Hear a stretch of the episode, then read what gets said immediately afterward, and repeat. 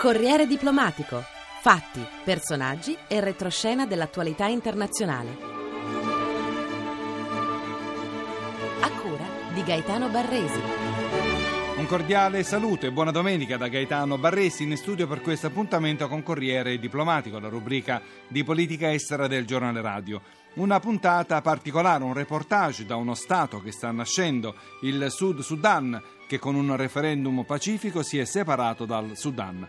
La proclamazione dell'indipendenza ci sarà nel prossimo luglio. Tutti sono rimasti sorpresi dal carattere pacifico della consultazione, anche se adesso c'è qualche osservatore che dice che la luna di miele tra nord musulmano e sud cristiano è finita o sta finendo. In quelli che tra poco potranno essere definiti due paesi, si è recata in missione l'incaricato per le emergenze umanitarie della Farnesina Margherita Boniver. Ad accompagnarle in questo viaggio l'inviata Cecilia Rinaldini. Questa delegazione ufficiale ha avuto la possibilità di avere colloqui con eh, le più alte cariche politiche sia del Sudan che del Sud Sudan e in questi colloqui abbiamo ricavato una netta impressione di una grande voglia di moderazione, soprattutto da parte del nord, ma anche da parte del sud una grande consapevolezza del lavoro immenso che dovranno svolgere per eh, riuscire a far nascere la 193esima nazione sotto i migliori auspici. L'auspicio più importante è quello di una transizione pacifica, sottolinea più volte Margherita Boniver nel corso di questa missione tra Khartoum e Juba.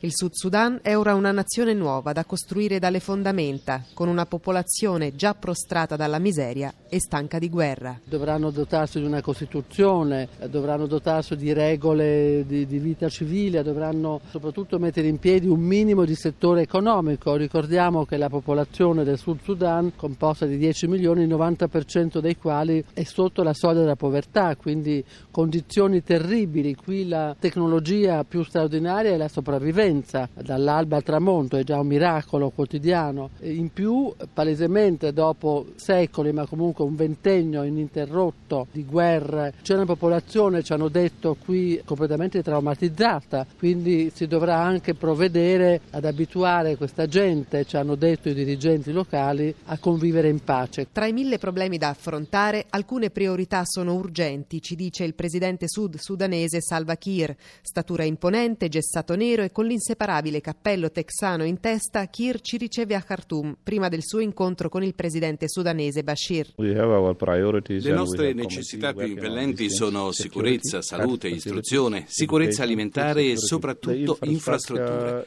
Da noi al sud mancano anche le strade e senza strade è persino impossibile salvare le persone. Per non parlare dello sviluppo del paese. Siamo ricchi di risorse naturali, ma senza infrastrutture non possiamo utilizzarle. Ma quali sono le aspettative aspettative del governo sud-sudanese rispetto all'Italia? Dall'Italia ci aspettiamo molto, visto che stiamo creando un nuovo Stato da zero. L'Italia ci è stata vicina nel percorso che ruota attorno agli accordi di pace del gennaio 2005 tra nord e sud. e ora ci aspettiamo che continui a sostenerci, qualunque sia il suo contributo. È a Giuba che poi tocchiamo con mano la situazione del paese che a gennaio ha deciso di separarsi dal resto del Sudan. Una trasferta lampo, bisogna bisogna riprendere il volo verso il nord prima del tramonto perché con il calar del sole lo scalo di Giuba non è più funzionante. Corriamo allora dal vicepresidente del Sud Sudan, Riek Machar, che ci accoglie nella sua sede, un prefabbricato. There are many challenges Molte sfide ci aspettano e dentro il 9 luglio saremo indaffaratissimi a mettere a punto ogni aspetto. Il governo del Sud Sudan è stato finora un'entità subnazionale. Ora dobbiamo trasformarlo in una entità nazionale. Non è un processo semplice. Intanto stiamo lavorando alacremente alla nuova Costituzione per la Repubblica del Sud Sudan. Poi stiamo preparando i simboli del nuovo Stato, l'inno, la bandiera. Tutto dovrà passare per l'approvazione dell'Assemblea nazionale. L'economia sarà certo una delle questioni più importanti per il Sud. Perché il nuovo Stato non nasca già morto, bisognerà mettere in moto qualche forma di produzione che generi entrate e che inizi ad alleviare la sofferenza della gente che non vuole più vivere di elemosine. Ancora Mashar. Ora dobbiamo andare incontro alle aspirazioni della popolazione che ha votato l'indipendenza. Dobbiamo fare del Sud Sudan uno Stato moderno, una nazione sviluppata. Dobbiamo valorizzare le nostre risorse, ma dobbiamo dobbiamo anche concentrarci sull'agricoltura. Per il cibo dipendiamo dall'estero, invece dobbiamo puntare all'autosufficienza alimentare. La transizione è tutt'altro che semplice. Tra nord e sud restano in piedi diverse controversie, in particolare le cinque aree contese al confine. Sono territori ricchi di petrolio cui nessuno dei due stati vuole ovviamente rinunciare.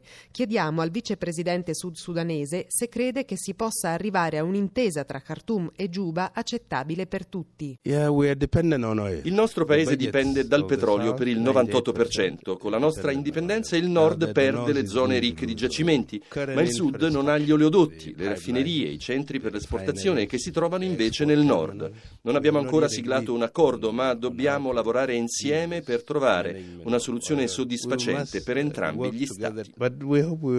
A Giuba non vediamo case. Percorriamo con una jeep una strada asfaltata, a destra e a sinistra una distesa di baracche di lamiera arroventate dal sole. Qui e là resistono alcune capanne tradizionali di fango e paglia che, ci dicono, sono molto più fresche. Ci accompagna Paolo Cernuschi della cooperazione italiana. I rifiuti nella città di Giuba sono assolutamente un disastro perché non c'è, non c'è il sistema funzionante di raccolta, di stoccaggio, di smaltimento. È proprio tutto un sistema che va costruito da zero. Immagino quindi anche tutto il sistema idrico e fognario. Assolutamente sì, è inesistente. Qui attorno a questi villaggi abbiamo visto tutti i rivoli di acque scure, sono fogne a cielo aperto? In alcuni casi sì. In molti casi è così. E come fanno per prendere l'acqua per bere, per usi domestici o per lavarsi? Come fanno? Pozzi, ci sono punti di raccolta acqua e la gente riprende da lì. Ed è acqua che si può bere? Tendenzialmente no, tendenzialmente l'acqua da bere è tutta imbottigliata da alcune delle sorgenti in zona o importata da Etiopia, Uganda, Kenya e via dicendo. Quindi diritto all'accesso all'acqua potabile praticamente non c'è manca completamente l'infrastruttura. Sono già 60.000 i rifugiati interni al Sud Sudan. Scappano dalle zone contese dove continuano violenti scontri tra gruppi armati locali e l'esercito sud-sudanese. Sono già centinaia le vittime civili in due mesi. La luna di miele che ha permesso uno svolgimento pacifico del referendum di gennaio sembra già finita, ci dice Giovanni Bosco, capo dell'ufficio per il coordinamento degli affari umanitari delle Nazioni Unite a Giuba. Siamo stati molto positivamente impressionati impressionati dal modo in cui è stato gestito tutto il processo referendario da tutte e due le parti. È stato particolarmente pacifico, però subito dopo il referendum sono cominciate di nuovo una serie di problemi di rinforzo dei confini dal punto di vista militare e problemi di incomunicabilità sul dialogo politico. Quindi la cosa ci mantiene particolarmente preoccupati per le possibili conseguenze umanitarie che tutto questo potrebbe avere piacere. Il dire che la luna di miele era finita era una battuta per dire che era troppo bello la situazione durante il referendum in cui tutte e due le parti erano, hanno lavorato molto bene insieme per far succedere qualcosa che era estremamente importante per il paese. Giuba accusa Khartoum di voler boicottare il sud e di fomentare le violenze nei territori contesi. Il governo sudanese respinge le accuse al mittente il ministro degli esteri sudanese Ali Karti. Lanciare accuse simili non aiuterà a risolvere nessun problema. Dagli accordi di pace abbiamo lavorato ininterrottamente per arrivare al punto in cui siamo oggi. Nessuno avrebbe scommesso che avremmo accettato che si facesse il referendum e invece abbiamo consentito. Nessuno avrebbe scommesso che avremmo accettato il risultato e invece lo abbiamo fatto. Abbiamo aperto la porta alla creazione di un nuovo Stato Stato al sud. Sarebbe assurdo che adesso, a due mesi dal referendum, ci mettessimo a sabotare tutto.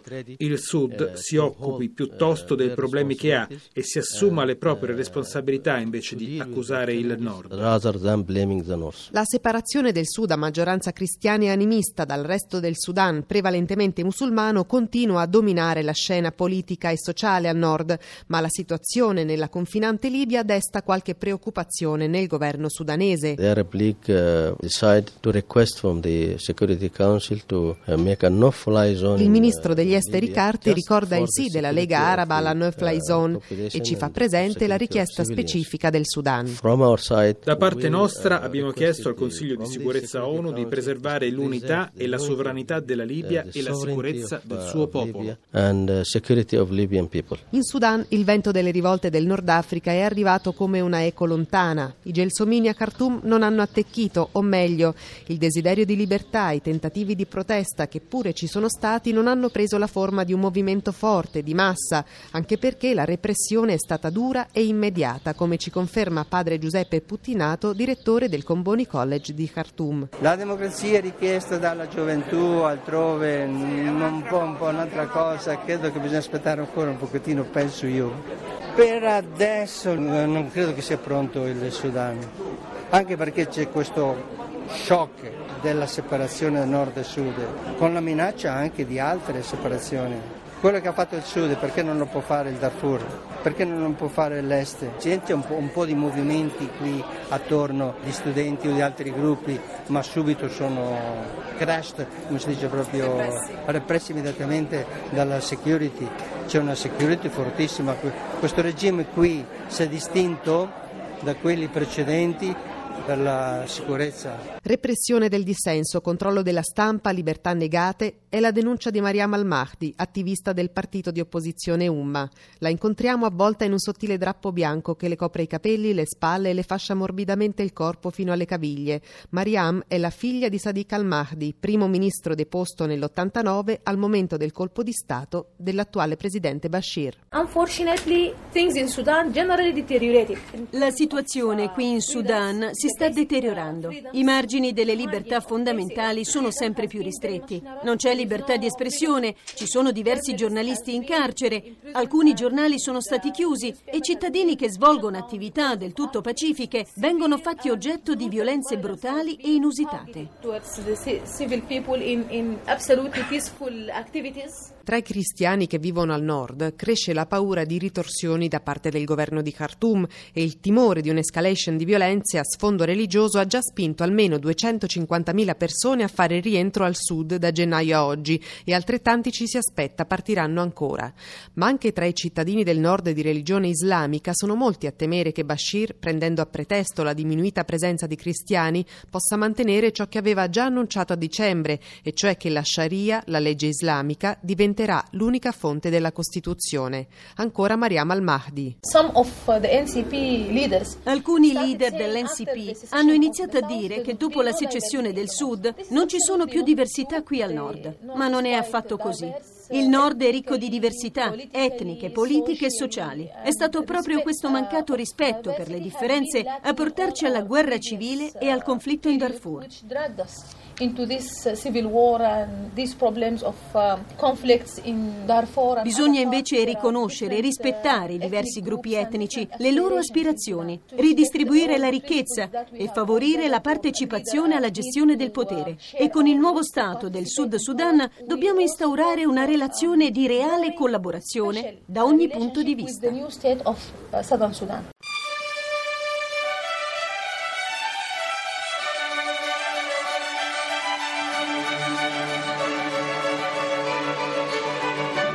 Bene, tutto per questa puntata di Corriere Diplomatico, grazie per averci seguito, l'appuntamento è a domenica prossima, ancora un cordiale saluto da Gaetano Barresi.